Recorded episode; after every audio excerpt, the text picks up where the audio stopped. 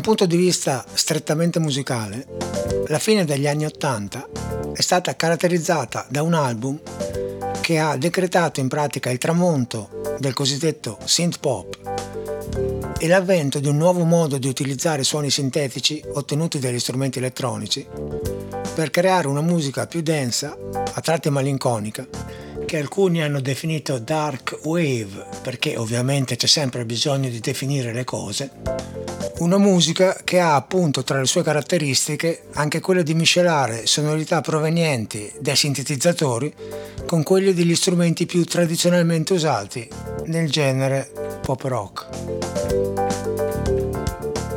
Questo album si intitola Violator ed è il settimo album di un gruppo inglese il cui nome è Depeche Mode. Ciao a tutti e benvenuti alla puntata numero 55 di Molica d'Ascolto. I Depeche Mode sono sulla scena da più di 40 anni e come tutti i gruppi che hanno avuto una vita così lunga hanno subito varie, vari cambiamenti nella loro formazione. Ma se voi prendete qualsiasi rivista o qualsiasi fonte e leggete eh, i nomi, diciamo così, della formazione quella più classica, potrete trovarvi di fronte a qualcosa di veramente particolare. Eh, cito testualmente, i Depeche Mode eh, intorno alla fine degli anni Ottanta erano costituiti da Dave Gahan, voce, Martin Gore, sintetizzatori, voce, tastiere, chitarre, cori, Andy Fletcher, sintetizzatore, tastiere, basso e cori e Alan Wilder, sintetizzatore, batteria elettronica, pianoforte e cori. Come potete notare rispetto a una tipica formazione di un gruppo pop rock c'è una presenza veramente massiccia di uno strumento chiamato sintetizzatore che praticamente viene suonato da tutti i componenti del gruppo a parte David Kahn che è il cantante. I sintetizzatori cosa sono? Sono strumenti elettronici. Ora, senza star qui a fare una disanima veramente approfondita, possiamo dire che in linea di massima eh, gli strumenti da un punto di vista del modo con cui producono il suono si possono dividere in strumenti acustici, che, quelli, che sono quelli, diciamo così, usati ad esempio, semplifico molto, eh, nella musica classica, cioè quelli che producono il suono sfruttando esclusivamente il materiale di cui sono fatti. Eh, come appunto archi, eh, i fiati oppure la chitarra classica, la chitarra acustica eh, o alcuni tipi di percussioni come eh, lo xilofono, insomma il vibrafono. Poi ci sono strumenti elettrici che derivano un po' dai corrispettivi strumenti acustici, ad esempio la chitarra elettrica, eh, il basso elettrico, che sono strumenti molto usati nella musica rock pop funzionano praticamente come corrispettivo acustico sol- solamente che hanno dei microfoni magnetici sotto le corde che ne captano le vibrazioni e le trasmettono a degli amplificatori che provvedono a a aumentare di molto il volume, non solo, anche la possibilità sonora di questi strumenti. E poi ci sono i sintetizzatori, che sono strumenti che non assomigliano a nessun altro strumento né di quelli acustici né di quelli elettrici, che producono suoni del tutto diversi da entrambe quelle categorie e i suoni che loro producono vengono oh, creati attraverso l'uso di oscillatori e di algoritmi particolari che in pratica eh, permettono a questi strumenti di avere una tavolozza timbrica veramente ampia che non assomiglia a niente di quello che eh, gli strumenti sia acustici o elettrici possono produrre.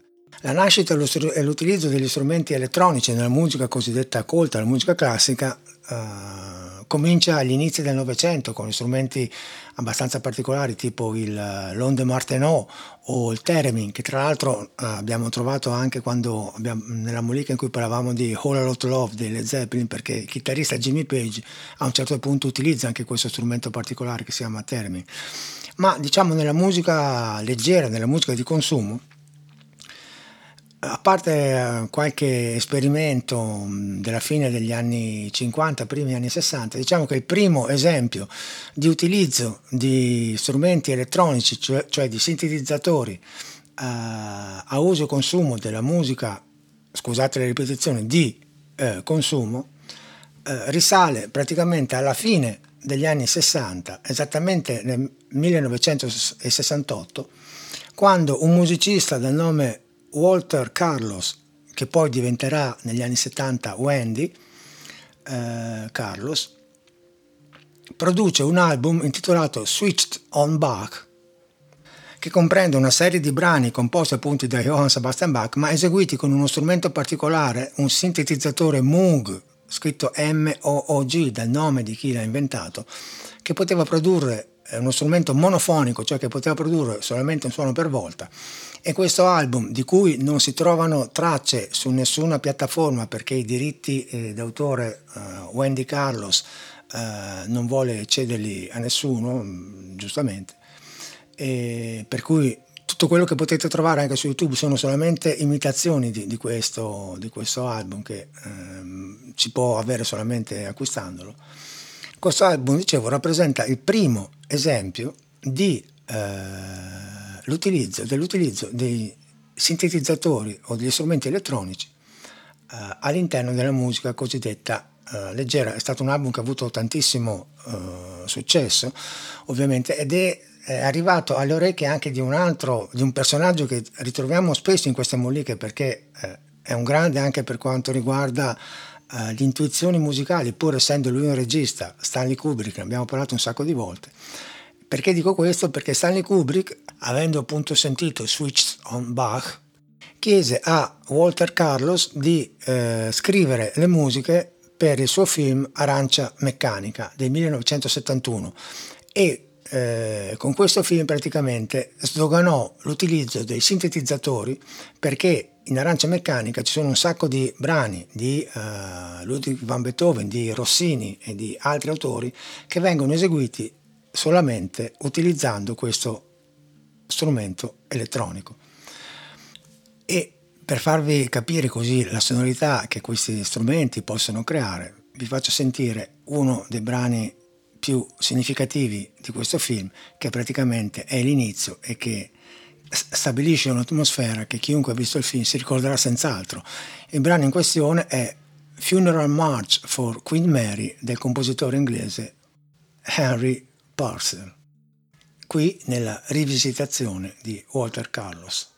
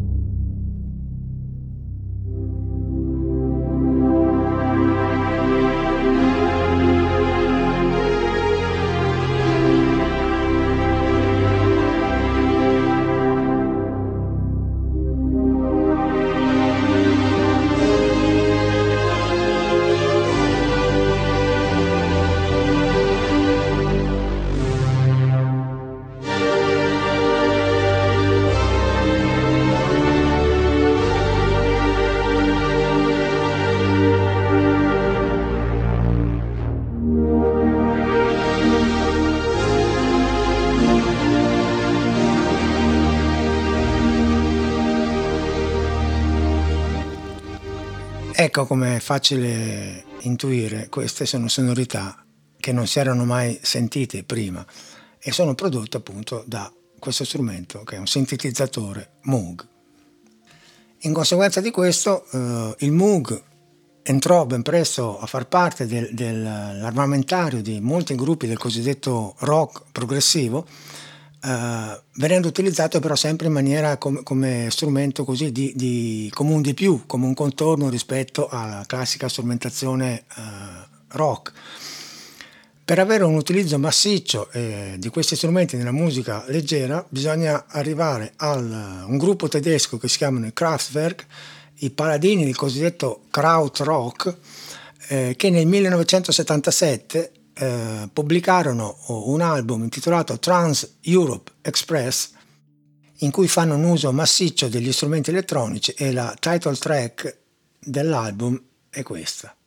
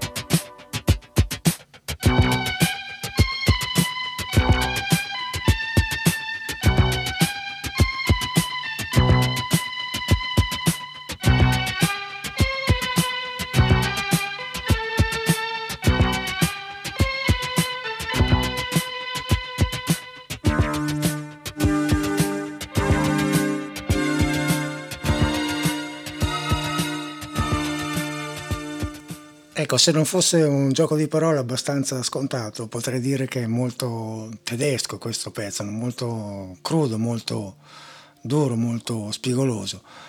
E comunque i Kraftwerk rappresentano l'inizio dell'uso massiccio di questi strumenti nella musica non colta, nella musica cosiddetta leggera. E poi arriviamo agli inizi degli anni Ottanta, quando i, i sintetizzatori vengono praticamente utilizzati in maniera eh, amplissima. E uno de, dell'ingresso in questo decennio che sarà caratterizzato dall'utilizzo della musica e di strumenti quasi esclusivamente elettronici è dato guarda caso oltre che da tanti gruppi che nascono tra cui appunto i Depeche Mode anche dalla eh, musica di un film importantissimo di fantascienza intitolato Blade Runner eh, il cui autore Vangelis ha fatto un utilizzo veramente massiccio dei sintetizzatori come in questo brano tratto appunto dal film.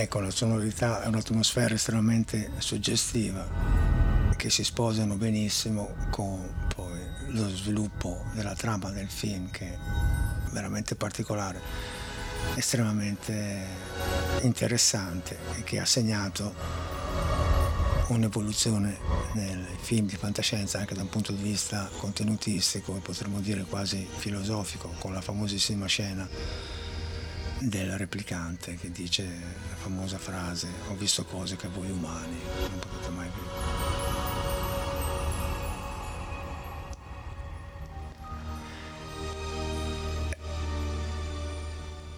Ecco, con questo brano si entra praticamente di così diritto negli anni Ottanta, che sono il decennio della musica elettronica, nel senso che negli anni Ottanta tutto è elettronico e gli strumenti tradizionali della musica pop rock vengono soppiantati dai sintetizzatori, eh, non solamente i sintetizzatori che producono oh, suoni melodici, ma anche eh, ad esempio le batterie diventano elettroniche, eh, i bassi diventano elettronici. Se voi prendete eh, un qualsiasi brano degli anni 80 vi troverete quasi esclusivamente strumenti eh, elettronici che vengono quasi sempre programmati per poter suonare in sequenze che vengono poi ripetute eh, a loop, no? come abbiamo già visto in altre, in altre molliche.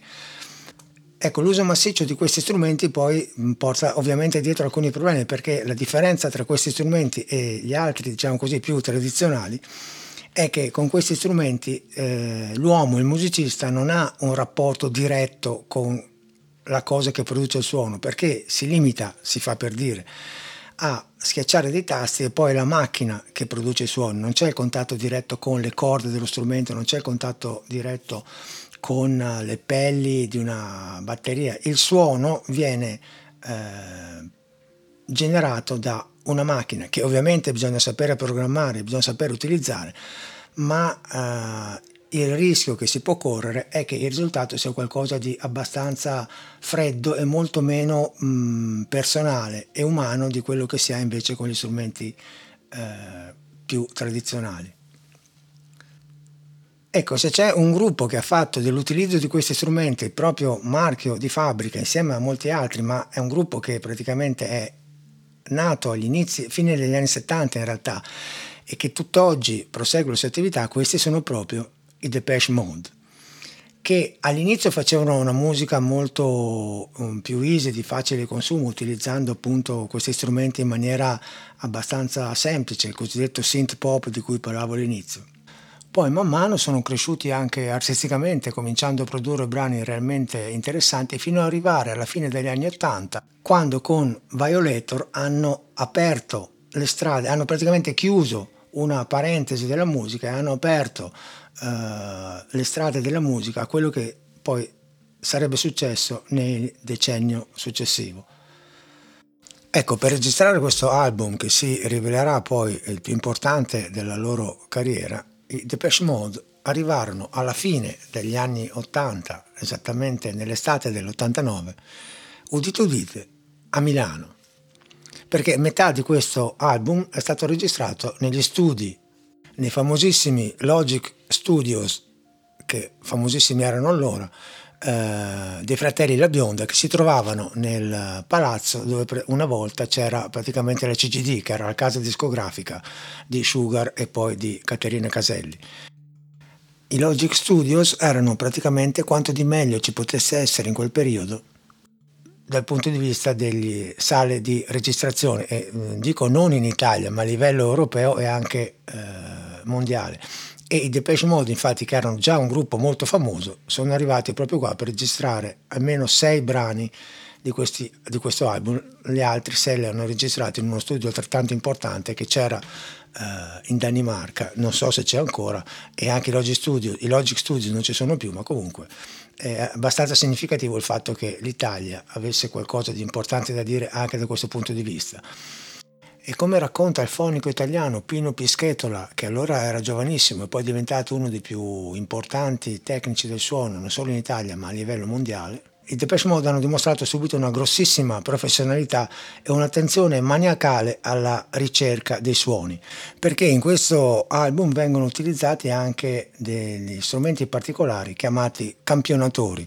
I campionatori cosa sono? Uh, detto brevemente, sono praticamente degli strumenti che permettono di registrare dei suoni sia naturali sia prendendoli anche da altri dischi e poi assegnare questi, questi file di registrazione a determinati tasti di uno strumento a tastiera in maniera tale che premendo questi tasti eh, si può sentire il suono registrato riprodotto. Per cui chiaramente si apre un mondo no, per l'utilizzo di qualsiasi fonte eh, sonora. Uh, Violator è un disco che contiene tanti, molti brani estremamente importanti. Uno dei brani più famosi e che ha avuto più successo si intitola Personal Jesus, che ha alcune caratteristiche abbastanza particolari, eh, perché la prima è che praticamente vede una unione di strumenti elettronici ed elettrici perché il, il brano si basa all'inizio su un riff di chitarra eh, elettrica abbastanza rock blues sul quale si innesta una parte ritmica molto interessante e veramente particolare perché è stata ottenuta non con degli strumenti ma eh, campionando praticamente dei passi registrati dai vari componenti del gruppo con degli anfibi molto pesanti sia nelle varie sale dello studio di registrazione sia soprattutto nell'androne delle scale del palazzo della CGD dove c'era lo studio che aveva un riverbero molto naturale. Dopodiché questi suoni sono stati appunto campionati e sono stati eh, assegnati a delle tastiere e, e riprodotti. E eh, l'inizio di questo brano suona così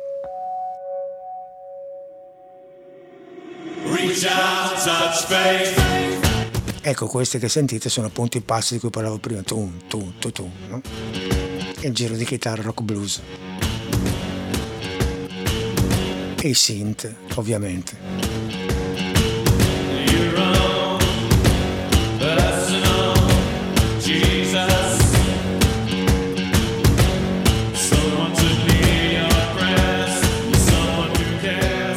Questa ritmica è molto geniale in effetti.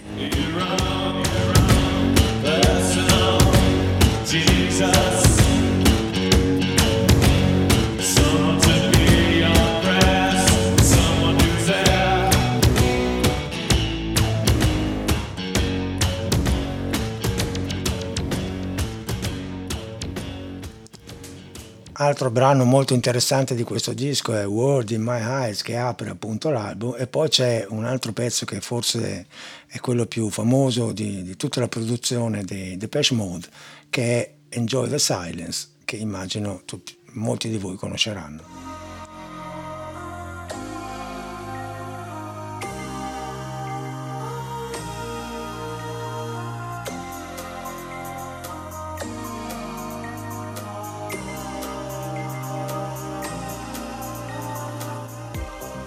Ecco, anche qua c'è una commistione di strumenti elettronici ed elettrici.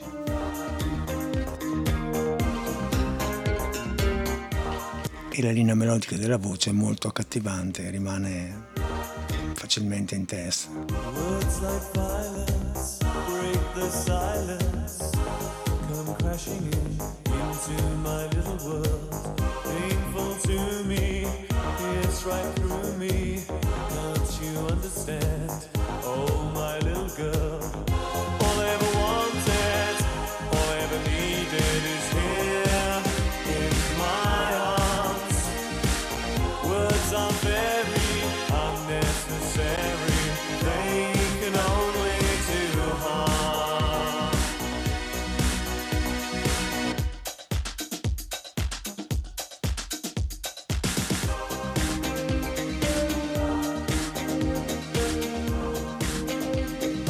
Stando sempre a quanto raccontava il tecnico Pino Pischetola, una delle loro caratteristiche è che non volevano mai utilizzare per due volte lo stesso suono, per cui avevano una costante ricerca di tutte le sonorità possibili che si potevano ricavare dalla strumentazione elettronica che avevano. Ecco, in questo disco, in mezzo a tutti questi brani diventati famosissimi, c'è una piccola gemma che secondo me è interessantissima, che è un brano che si intitola Waiting for the Night. È un brano in realtà molto semplice che è composto da una strofa e un ritornello che eh, si ripetono con un testo crepuscolare no? che dice I'm waiting for the night to fall. I know that he will save us all. When everything's dark keeps us from the stark reality. Cioè sto aspettando che cali la notte. So che salverà tutti noi. Quando tutto sarà buio ci terrà lontano dalla dura realtà e poi ancora I'm waiting for the night to fall when everything is bearable and there in the still all that you feel is tranquility. Cioè sto aspettando che cali la notte quando tutto sarà sopportabile e in quel silenzio tutto quello che sentirai è tranquillità. Ecco, Waiting for the Night è una composizione in cui testo e musica si sposano perché per riuscire a gustarlo veramente dovete mettervi nell'ordine di idee di osservare un panorama notturno quasi, in cui sembra tutto sempre uguale, ma in realtà poi se voi lo guardate attentamente riuscite a cogliere delle differenze, delle sottigliezze, delle diverse sfumature e ombre di luce. E in questo caso la musica funziona nello stesso modo, cioè le strofe sembrano tutte uguali, ma ad ogni strofa, ad ogni cambio, ad ogni ritornello che entra, si aggiungono dei suoni sempre estremamente curati, sempre utilizzati con molta parsimonia e dovete proprio andare quasi alla ricerca, un brano che ho ascoltato con estrema attenzione, come se foste diciamo degli ricercatori, degli archeologi che quando si trovano di fronte a qualcosa lo spazzano, tirano via un po' eh, la terra per riuscire poi a cogliere l'oggetto in tutta la sua bellezza. L'inizio che dà il clima generale del brano è dato da una ritmica fatta solamente con le sequenze di un sintetizzatore molto delicate e comincia così. Ecco, sentite come è delicata questa sequenza, ma come è comunque importante dal punto di vista dell'andamento ritmico.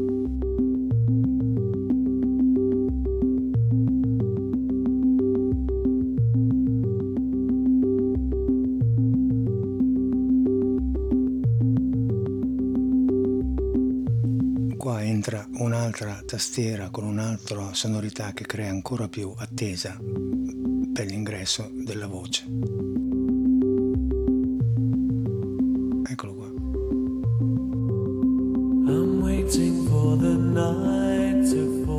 E poi la voce.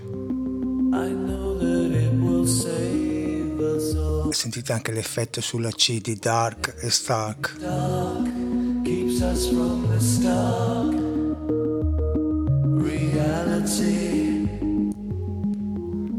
Seconda strofa. Sentite anche la differenza della voce quando è una sola, come in questo caso, e quando viene raddoppiata adesso. Molto bello. Ecco, questo inizio è veramente molto particolare perché notate come pur essendo utilizzati solamente degli strumenti elettronici, il suono risulta molto caldo perché è curato in tutti i suoi particolari.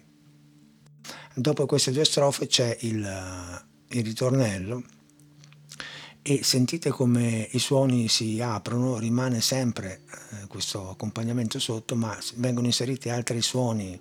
Eh, sempre di sintetizzatore per creare un'atmosfera che cresce. Eccolo qua.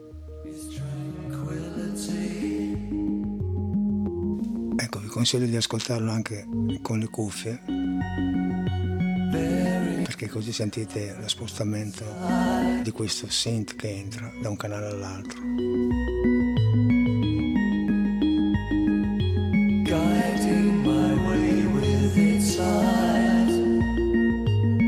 adesso nella ripetizione entra un nuovo strumento. Eccolo.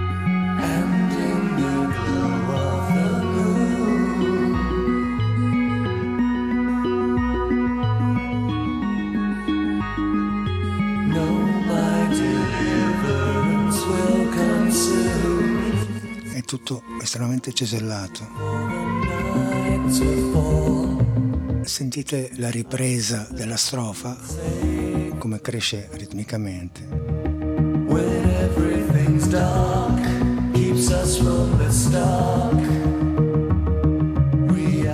È completamente diversa dalla prima volta che l'hanno cantata. Ecco, possiamo dire che in questo brano il suono diventa elemento che fa parte proprio della struttura, non è un abbellimento, è qualcosa di estremamente portante. Ecco, per dire, è talmente significativo che mi viene da parlare piano anche se non c'è la musica sotto, per dire. Uh, a questo punto il brano poi ha un uh, cosiddetto bridge, cioè una parte che non è né una strofa né un ritornello, eh, che prepara poi l'ultimo, l'ultimo, ritornello in cui c'è un, uh, un festival quasi delle voci, perché entrano varie voci, di cui una anche bassissima, che crea un'atmosfera quasi un po', non dico inquietante, ma comunque molto, molto densa ed è un momento estremamente interessante, eccolo qua. Ecco qua finisce il ritornello. It's easier parte, questo bridge, questa sezione ponte. And when I squinted, the world seemed rose tinted, and angels appeared to descend.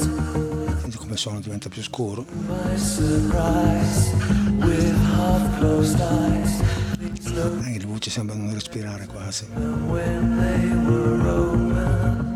Poi si ferma tutto per preparare l'ultimo ritornello. Sentite questa voce bassissima, quasi robotica.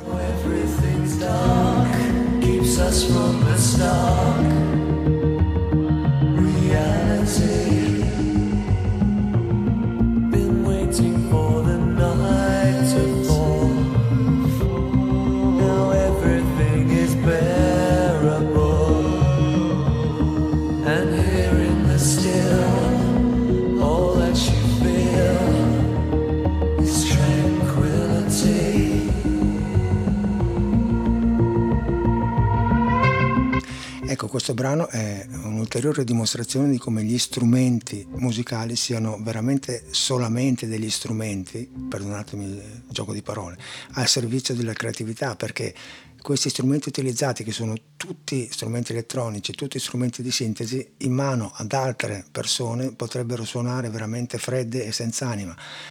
Ecco, invece in mano ai Depeche Mode, che hanno sempre avuto un'attenzione e un gusto particolare per la ricerca sonora, anche questi strumenti apparentemente freddi suonano molto caldi e servono per trasmettere quello che era la loro intenzione eh, artistica. E questa è la funzione di uno strumento musicale, essere il veicolo attraverso il quale un artista, un musicista esprime quello che ha dentro.